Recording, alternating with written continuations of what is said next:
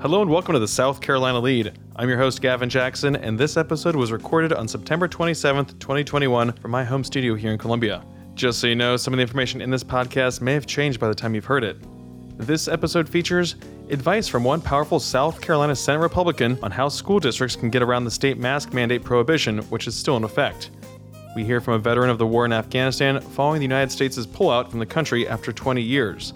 The Fed is set to start tapering its $10 billion bond buying program in November, and interest rates could soon rise next year. Meanwhile, we hear from SC Housing about its massive multi million dollar rental and utility assistance program in the state. And Assistant State Epidemiologist Dr. Jane Kelly tells us about the potential for another surge, even though our case rates continue to fall. Additionally, we want to hear your stories, so we set up a voicemail box to hear from you all about your life in these uncertain times. Leave us a one, two, three minute long voicemail at 803 563 7169. If you're a first time caller, long time listener, or long time listener, several time caller, we want to hear from you guys. Let us know. Keep us updated. It's almost October. Oof, what a year. Scary spooky. October's here. 803 563 7169. Now for the latest in South Carolina. Currently, the spread of COVID 19 is widespread, ongoing, and not contained, according to data from the Department of Health and Environmental Control. There have been 12,213 total deaths, and currently there are 850,188 total cases being reported in all 46 counties as of September 27th at 4 p.m. Our current percent positive rate is 8.3%. Right now, 2,061 people are hospitalized with COVID 19, 556 are in intensive care, and 391 are on ventilators. All of these data points are down week over week, including new hospital admissions. Currently, 24 children are hospitalized with COVID 19, 6 are in intensive care, and 4 are on ventilators. All of them are unvaccinated. And currently, 51.7% of eligible South Carolinians have been fully vaccinated. And some more data for you. The week ending September 25th marked our third week of declining cases from our peak of just over 39,000 in a week at the beginning of September. Last week, there were 19,543 cases reported and 170 deaths. For the week prior, 428 deaths were reported, the highest weekly count in this third surge.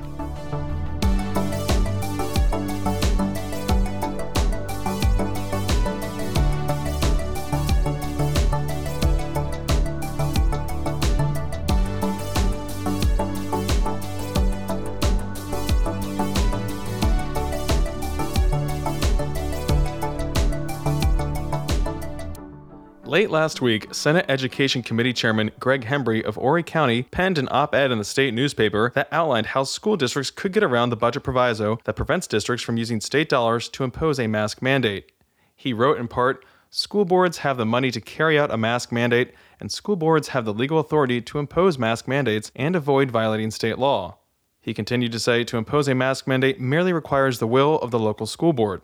Then Hembree went on to outline how boards can do this, including passing a resolution saying clearly that no state money will be used. Then the district uses federal COVID relief money to hire one or more temporary employees, think retired first responders, and designate them public health enforcement officers. And their duties could include producing and distributing announcements to parents, producing and distributing signage in schools, and patrolling the schools and providing masks to violators of the policy. The Charleston County School District Board recently voted to implement a school mask mandate for its 49,000 plus students that took effect last week. Governor Henry McMaster wrote to the board expressing his frustration that school resource officers were being used to enforce the mask mandate, which some parents protested.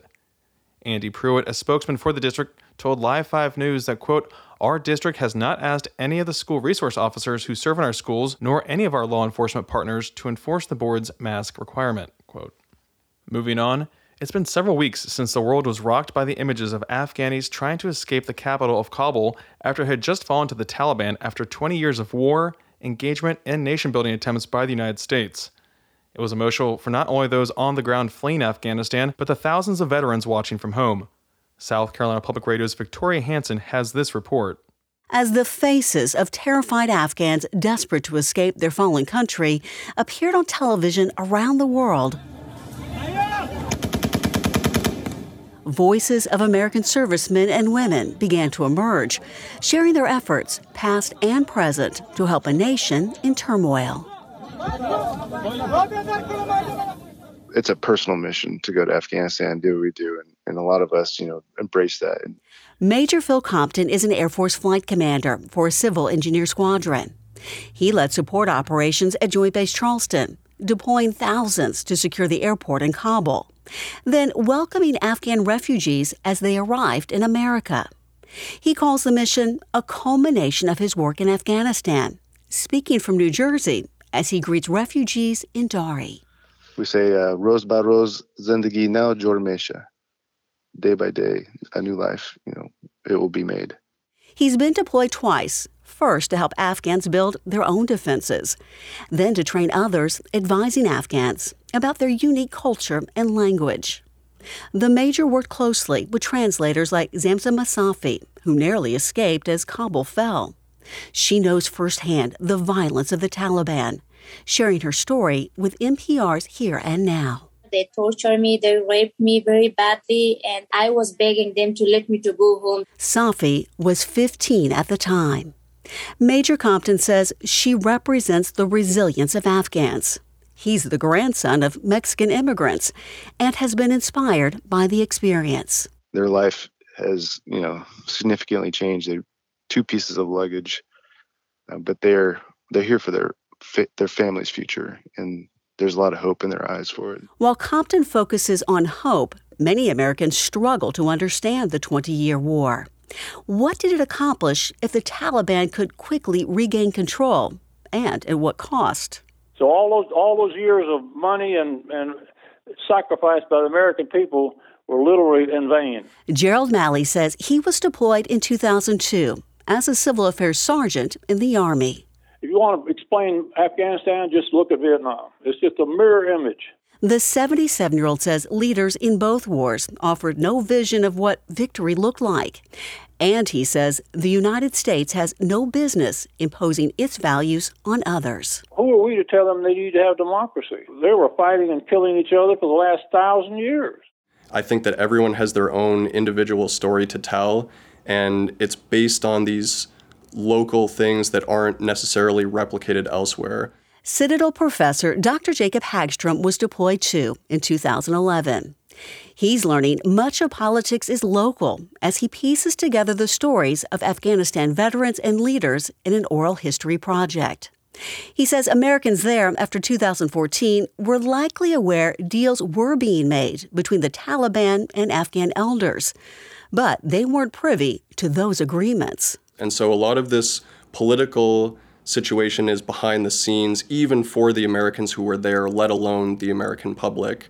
He says that's why partnerships are critical to overcome barriers in language, culture, and history. If people in the United States had understood the history of Afghanistan from the beginning, I think we would have been a lot more wary. For us, the mission to find those responsible for September 11th and prevent future terrorist attacks was the beginning of a 20 year war. But for Afghanistan, it was another battle in an existing generational civil war. Thanks, Victoria. You can find that story and more original reporting on southcarolinapublicradio.org. And on our way out, this Monday I was in North Charleston to cover an infrastructure roundtable with Senator Lindsey Graham, SCDOT Secretary Christy Hall, and leaders from the Tri County area. I'll have more coverage on that meeting this Saturday, as well as a recap of what, if any, action takes place this week on infrastructure spending as Congress faces the bipartisan $1.2 trillion infrastructure bill, President Joe Biden's $3.5 trillion spending package, which has Republicans and many Democrats divided, as well as how lawmakers will keep the country going amid a showdown over spending and the need to raise the debt ceiling. What a week in Washington, folks.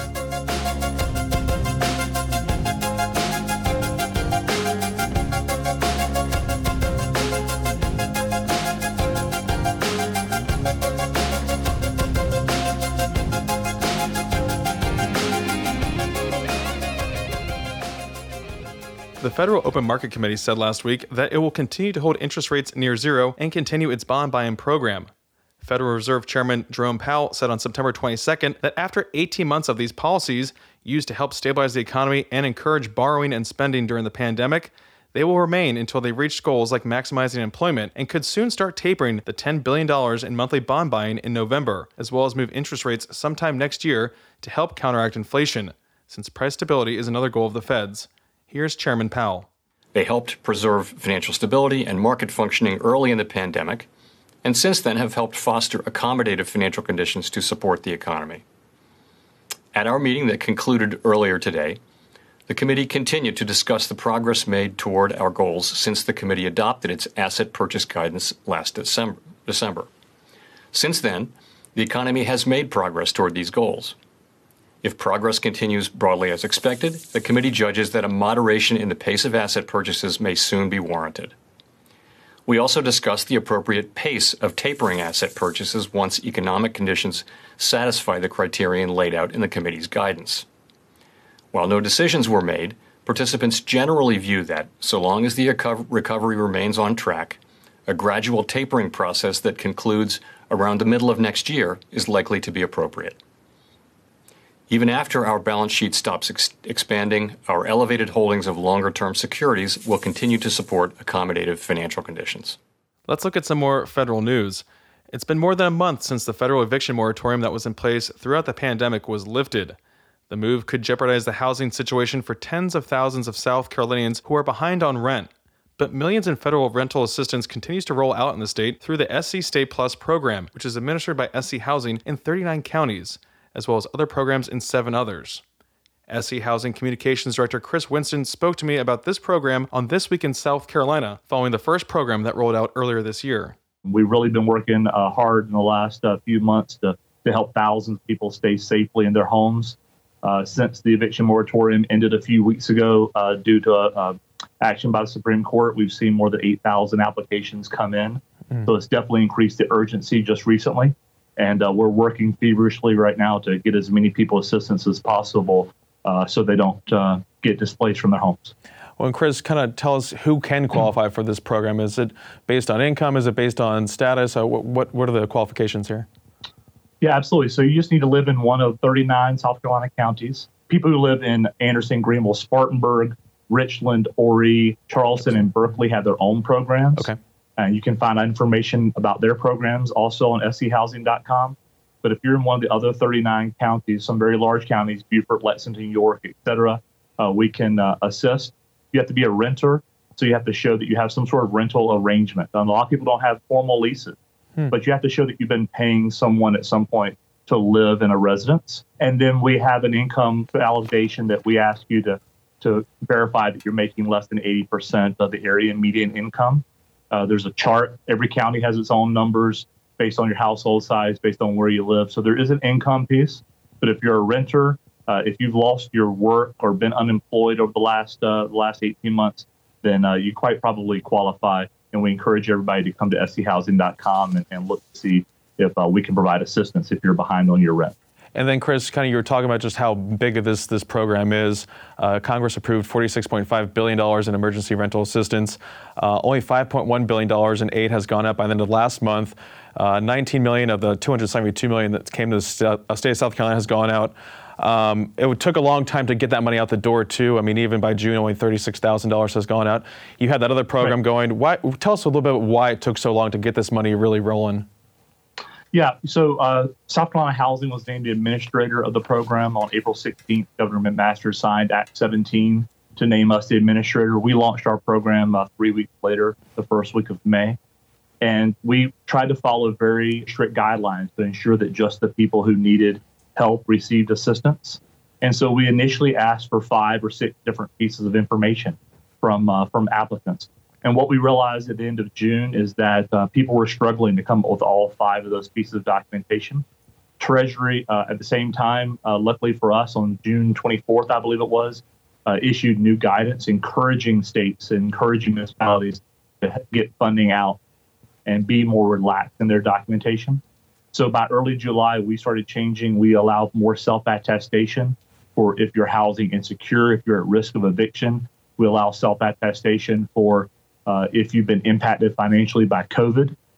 And then what we did was we identified 196 zip codes where uh, we're allowing you to self attest to that income requirement because the average rents and the average uh, incomes in those areas uh, mean you overwhelmingly probably qualify for the program. So rather than you having to provide documentation, uh, we're allowing you to self-test. And so we're really seeing the um, the, the doors open at the urging of uh, representatives, state government, federal government, the Biden administration, to get more support out to uh, out to residents. I've seen some figures. I wonder if you can maybe enlighten us with some numbers and what we're seeing in terms of people who could possibly be evicted, especially since, like you said, that moratorium for uh, evictions was lifted at the end of August there. Yeah, I think when you look at census data, Pulse survey, you know, it's a very small number, but if you extrapolate that out, there have been any number of range from, say, uh, 80,000 to 150,000 households in South Carolina uh, at risk of eviction during this time period. People who reported to the census that um, they were unsure that they would be able to make their net rental payment. Wow. So you look at that kind of number. I think we've seen uh, between 20 and 30,000 applicants come to our program. I don't know the exact numbers, but you've seen thousands of applicants also come in through those seven uh, large county government programs as well.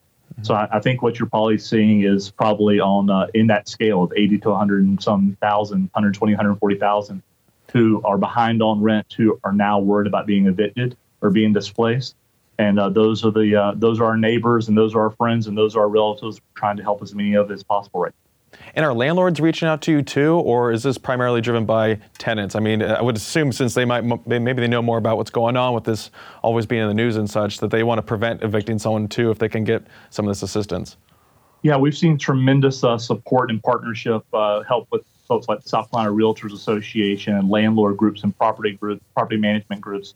Uh, we have an uh, opportunity on our website for uh, landlords to recommend to their tenants the program they can come in and start putting their own landlord information in, and then that generates emails and information out to tenants to apply. We've seen a lot of them really support their tenants, come in and help with paperwork, help with documentation. Uh, like you said, a to keep from evicting folks, what a lot of our property managers and landlords don't want to do, and B, it's an opportunity for them to catch up on funds that they've had to go without for the last 18 months in some cases because of the different eviction moratoria that have been in place just recently we've um, we've signed some deals with some uh, nonprofit organizations, community groups, and here in the next couple weeks we'll be announcing a lot more opportunities for in-person applicant support, so that people across the state, especially in rural areas, especially where people might be challenged mm-hmm. with technology or online applications, can get support where they live. And uh, we're following the example of some of the great counties like uh, we've seen from Charleston uh, and and Richland have done a great job of getting not only the word out about the program, but obviously assisting applicants. That's an important program right now in the state as thousands are still struggling with rent and utility assistance needs. Thanks again for Chris Winston. You can find more details at schousing.com and you can watch that full interview on youtube.com slash South Carolina ETV.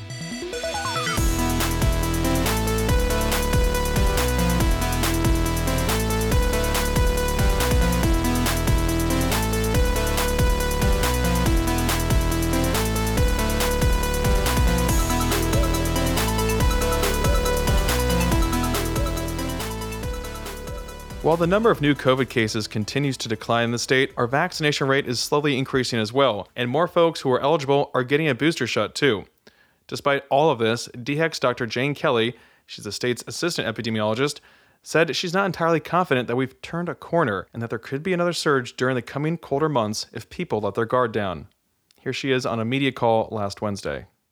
Well, of course, it's difficult to say. But until we have more people vaccinated, South Carolina is still at high risk of continued high numbers of new cases.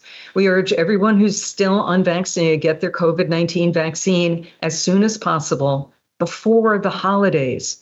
Even if you had COVID infection in the past, you know, you can strengthen your immunity with vaccine. There are studies in the US and those studies out of Israel that have shown that if you had prior COVID, you can cut your chances of reinfection in half with vaccination. There are still a lot of unknowns when it comes to enforcing the federal government's directive to have employees at businesses with more than 100 employees to be either fully vaccinated or tested every week. But Dr. Kelly said DHEC is ready once those enforcement guidelines are solidified. We're awaiting additional federal guidance to help us understand exactly how the vaccination requirement will be managed at the state and individual employer level. There are currently 1,082 providers in South Carolina able to provide COVID 19 vaccine, and there is plentiful vaccine supply to match any increase in demand for a potential vaccine requirement. There does exist the potential for significantly increased testing volume as a result of this type of requirement, and DHEC is working to develop plans that are going to meet that demand with available resources and testing vendors. And Dr. Kelly clarifies something we've discussed on the pod a while back, and that's when it comes to reporting COVID deaths.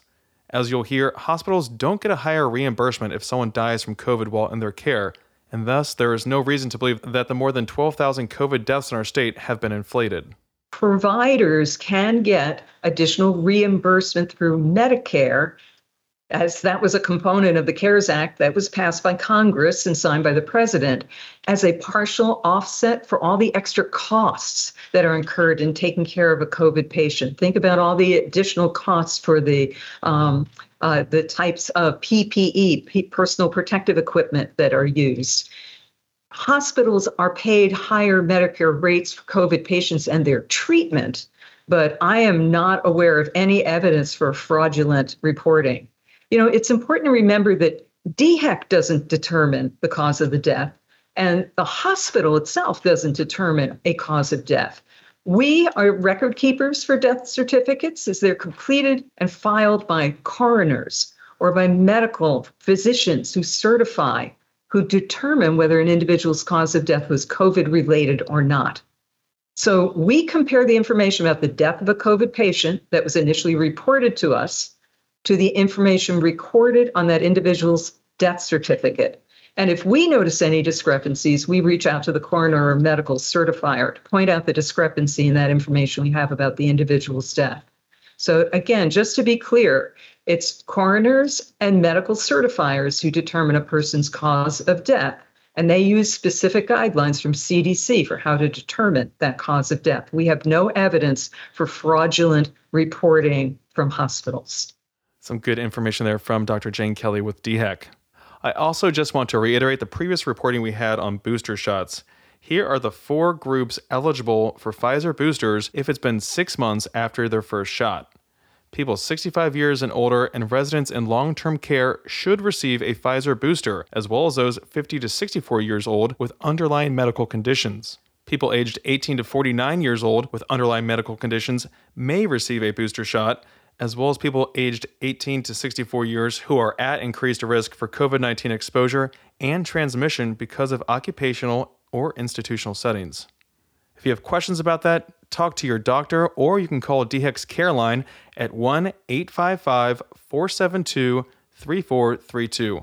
That's DHEC's Care Line at 1 855 472 3432.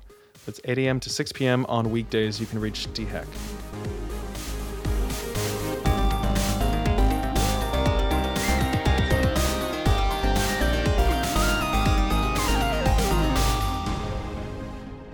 Welcome to our wind down section. You know what it is. It's our little break from the news.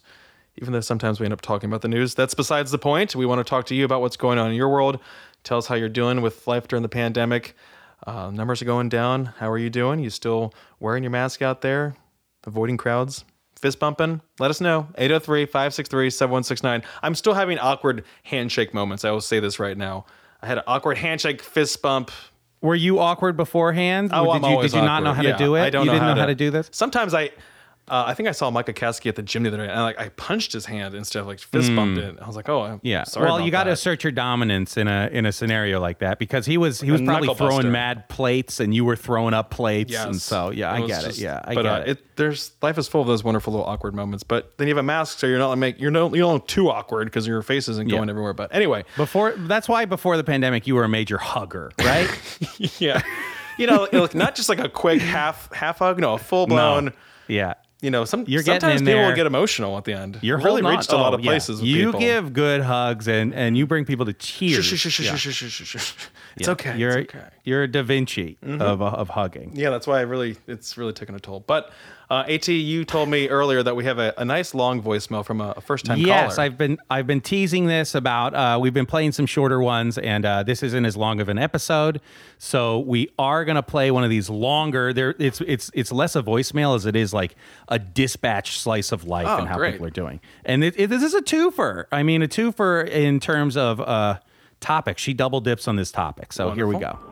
Hey there. Uh, so I have a pretty unique experience right now. Um, I'm actually in the states for the first time in two years. Um, thankfully vaccinated.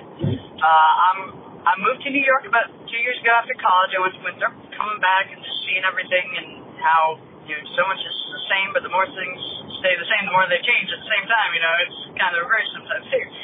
I came down to see a lot of folks that I haven't seen in a while, you know, friends and family, and um, I had some time off of work, and it's just kind of wild coming from New York State to one of the you know highest transmission places in the country, you know, and seeing so many people just not wearing masks and everything like that. Like, I mean, in New York, a lot of people don't wear masks, um, upstate anyway, but at the same time, you know, there, there's a lot more, you know, rationality and sensibility about it, partially because, thank God, the state has actual, like, decent guidelines for the most part. And up there, you know, even though I'm vaccinated occasionally, I'll still wear a mask, but it's so wild just seeing just bare faces everywhere, um, you know, outside of doctor's offices and things like that. I, I realize I'm also calling on 9/11 20th anniversary. I mentioned that you know I went to Winthrop. I was a history of political science double major. I'm looking to get into you know grad school for international affairs. You know, either going for masters or you know going for a PhD in it. it it's it's kind of wild seeing how much of our you know political landscape was has been shaped by you know the events of 20 years ago now. I'm 24. I was like barely a toddler when all that went down. It's it's kind of wild the fact that my entire life experience is so much different from people who were born you know slightly before me, and my entire formative years you know understanding international affairs and you know political movements and things like that, like that uh, fundamentally rooted in that. Whereas other people had, you know, a pre 9/11 experience of the United States, you know, it, it's it's kind of like I, I would imagine the difference between state of the, United States before the end of the Cold War and then after, and so I kind of think I'd imagine it's similar to that, and I think you know we might be hitting another stricture here where the you know maybe a new change in the dynamics where the United States is you know not only is the Cold War over, not only have we been going through you know you know, non-state conflicts, but we've also been seeing, you know, the fact that the United States has kind of turned into, into maybe not, you know, going away from being a global power, but it's not the lone superpower anymore. And I know there's been kind of the dynamic for decades now, but it's especially becoming apparent now, where, you know, there's this imperial fatigue going on. That, that's just kind of what I've been thinking about. Um, th- this has been this has been Josie. Been calling you, you know, on the road. I'm always excited to, you know, be back in the old home state. All right. Thank y'all, and y'all have a good one now. Well, welcome back to South Carolina, Josie. I don't know if you're still here. I know you called on 9 11, so she's probably back up in New York. But regardless, it was great to get your perspective on how the state has been shaping up. If you haven't been back in a while, I know just even when I visit places around the state that I haven't been to in a couple months, uh, it's just kind of jarring. Like I was just up in Greenville the other week. I was like, Jesus, this place has been growing leaps and bounds. You know, you, you go downtown, and it's yeah, just it's- it's keeps bumping. just evolving. So Yep. I definitely try to get to different parts of the state very often, just so I can keep one up day, with things one too. day, Columbia will be like that. Come on, come Oh, on. I mean, yeah, there's been a lot of changes, especially when we're talking about luxury student housing. At yeah, and we have we also have so many new car washes too. Oh Thank yeah, yeah. Goodness, that's Thank true. goodness. Yeah. So if, yeah, if, if you made it through Columbia, I'm sure that those are the things that stood out to you. But I mean, there have been some places. Oh yeah, I know, in uh, different breweries, of course. But very good to get from you, and of course, um, that uh, interesting input there on. You know, life after 9/11, of course, being younger than Yeah. us, it sure did change a lot for sure. I can tell you that. Even ties into our Afghanistan reporting from earlier of course, too. yeah, Yeah. right there. So thanks again, Josie, for calling and listening. Now, At, um, you said you had a, a few things to talk about, so I'm going to go ahead and let you go ahead. Uh, you know, just update. The moths are still out of my house. Everything's safe here. Thank you everyone for the support and kind words, though no one has said anything. No one cares. Yeah, no one cares. I'm surviving the moth infestation, 2021. I'm a mom. You are you are suffering in silence. Mothman you know prophecies. Um, it's true. It it was prophesized. It was true. But I had I had a wild. A wild weekend. Uh, some major How many jigsaw ups and- puzzles? and, and major down. I, I didn't do a single puzzle. My wife, she's the puzzler. Caitlin's Puzzle Caitlin's master. the puzzler in the family. So, I mean, the the worst part is I walked through some major spider webs this weekend, and it was traumatic. You know, I hate that. And when I say when I say big spider webs, I'm talking foundational strands. Oh. Okay, we're we're talking about ones that feel like like the light gauge lead for a Oh, yeah. mechanical pencil. I did not. I did it. I, I ran around scared, and I, I had Caitlin check me for. I was spiders. any So- spider. Okay. No? But for for such trauma as Sure. that, a My God. major victory, Insects a major victory Yeah. in the Shire household. Ooh. Yeah, I did persevere through the spider webs. You're talking to a moth guy, man. Preach. You're talking to talking to- guy, man. takes a long And drag off cigarette. I- You're talking to a moth guy. I am a I'm a very proud husband today because Aw. yesterday, my wife, yeah, she got her first pair of Crocs. I am ecstatic. I'm through the moon. That's right. She got I'm- Crocs. That the noise you're hearing on my end, folks, is silence because I am speechless. Uh, What? Yeah, she First got her own own sword, and now Yes. this. Yes, I'm that's right. terrified. She's gonna have her own sword. I'm not going to sure of recognize it. Caitlyn anymore. It's just going to be Mhm. AT 2.0, and I'll be like, "Who is this?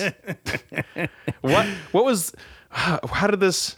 You want to know the impetus of the who? Crocs? Yeah. Okay. All the above, please.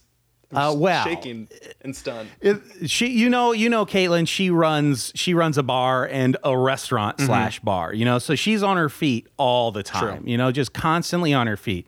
And recently, she's been coming home and she's been, uh, she's like, man, my feet are killing me. Where are your Crocs? Uh huh. and she would wear my Crocs, and I said, "It's high time, babe. It's time." Did you buy her a pair? Did you buy, or did she go pick her own out? We went. We picked her an Eagles green color pair of Crocs. That's that. I, that's she's going to be mortified that I'm talking about this here too. It's great. Well, I mean, she's gonna be wearing them in public. She's got to get used to the attention. Trust me. because she she went to an outdoor uh, uh, beer industry thing at uh, the Columbia Fireflies Yeah. Park, Mhm. and there's apparently one uh, a wine distributor she works with is a huge listener to the pod, and she walked up to her first thing she said she goes, "Hey, heard about the sword." Love it. So I mean, there are people that come up to her, and, and Yeah. Caitlin is she she says she Caitlin says she can't listen because she knows that I tell parts of our, our actual live and she, she lives and she hates that. Well, So- it's good to know that she's not changing, you know, because she's getting these Crocs knowing full well that you're going to be talking about them on the air. So Well, I, I bet that that was one of the reasons she didn't want to get them, but I I, I did She sort of force her hand. yeah. But she's happy. there's a she's lot, of, happy. a lot now. of feet issues in the Shire household. That's what I'm, that's what I'm hearing. I, I am in a boot. Uh, full disclosure, I'm in a boot. If I that's wear what, a that, boot. that sound you're hearing, folks, is AT in a boot. That's a boot. It's a thousand pounds, and I drag it around the floor. But it feels it doesn't. My my ankle doesn't hurt after that. Oh wow, so so much going. Well, you know, I will say, um, you know, go nuts with the Crocs if you have to wear them to work. You know, like just like you know, some nurses do, some doctors do, some chefs. You know, people in food service. Of course, that makes sense. You're running around, do what you need to do to be comfortable. I will make one. of you. I will make one plea. Please do not fly with Crocs on. okay, like or sweatpants or holding a pillow. Um, I have n- um, plenty of other things I could talk about with flight, but uh, I just I can't. I, the shoes. I the. You're an expert right now because you you went World travel, seven yeah. straight weekends of travel. I wasn't flying every weekend, but I was definitely traveling. And I mean, I know comfort. You, I, I know you can't put a price on comfort, folks. I get that. Yeah. I understand that. But there's there's certain trade offs when we come to comfort. I always I always pack the Crocs because they're squishy. Mm, you know, mhm. like they pack really well. You can Yeah. shove them in there and they they they come back out. So I mean, life hack. I mean, does this mean that I have to get a pair of Crocs now? I mean, I do love I think sliding so. shoes on. Like I have drivers. I have Yes. I have like um you know these just like loafers. You know, I just I love that because I hate having You put socks on. That help. You know, I like having a little. It, I'll I, I could wear flip flops every day, every day if I could, but I can't. Sure, sure, sure, sure, sure, sure. But is there I'll a tell you- professional croc that I could maybe be interested in? You, they're they're great matte black Crocs. I can see you in right Yeah, on- now. No, on uh, but I, I will be honest that uh, the the most cursed combination that is Hmm. the most comfortable, and I know that it's disgusting, but it is the most comfortable. Don't knock it till you try it. Real Fast and Furious Guy Fieri argument here is that Crocs with socks on are it's like walking on clouds. Okay, well, we're going to have to get people to weigh in on this for sure. And then maybe Yes. maybe for Yes. Christmas, I might get a pair of Crocs from you, right? Is that is that is that going to happen? I mean, I would probably wear them around the house. I don't know if I'd wear them out and about. They're great house shoes. That's what they're, that's what it's for. That's Yeah. what it's for. I'll Yeah. wear them in public because I have no shame. But also with your uh, with your sock tan, your wild sock tan. Yes, I am a Middle Eastern man, and you can tell because I have white white feet and dark dark tan calves. You just like you, you do that on purpose. You do, I think you did it yourself. I think you know what I think you did You it yourself. you know, I mean, you know, it's just into it. Let us know your thoughts on Crocs, folks. Um, footwear, etc. by calling 803-563-7169. Uh, we love all the calls we get. We love hearing from you guys, and you can also show us your appreciation by leaving us a review on iTunes. Love that as well. And you can stay up to date with the latest news on scetv.org and southcarolinapublicradio.org. And don't forget to support your local newspapers. For the South Carolina lead, I'm Gavin Jackson. Be well, South Carolina. We're talking Korn the band, right? K backwards K O R N dollar sign. Backwards R. You're showing uh, your ignorance, sir. It's a Oh, God. backwards R. I think I guess I was thinking of Slipknot. Mm, they have all straight letters also. So this is bad for you.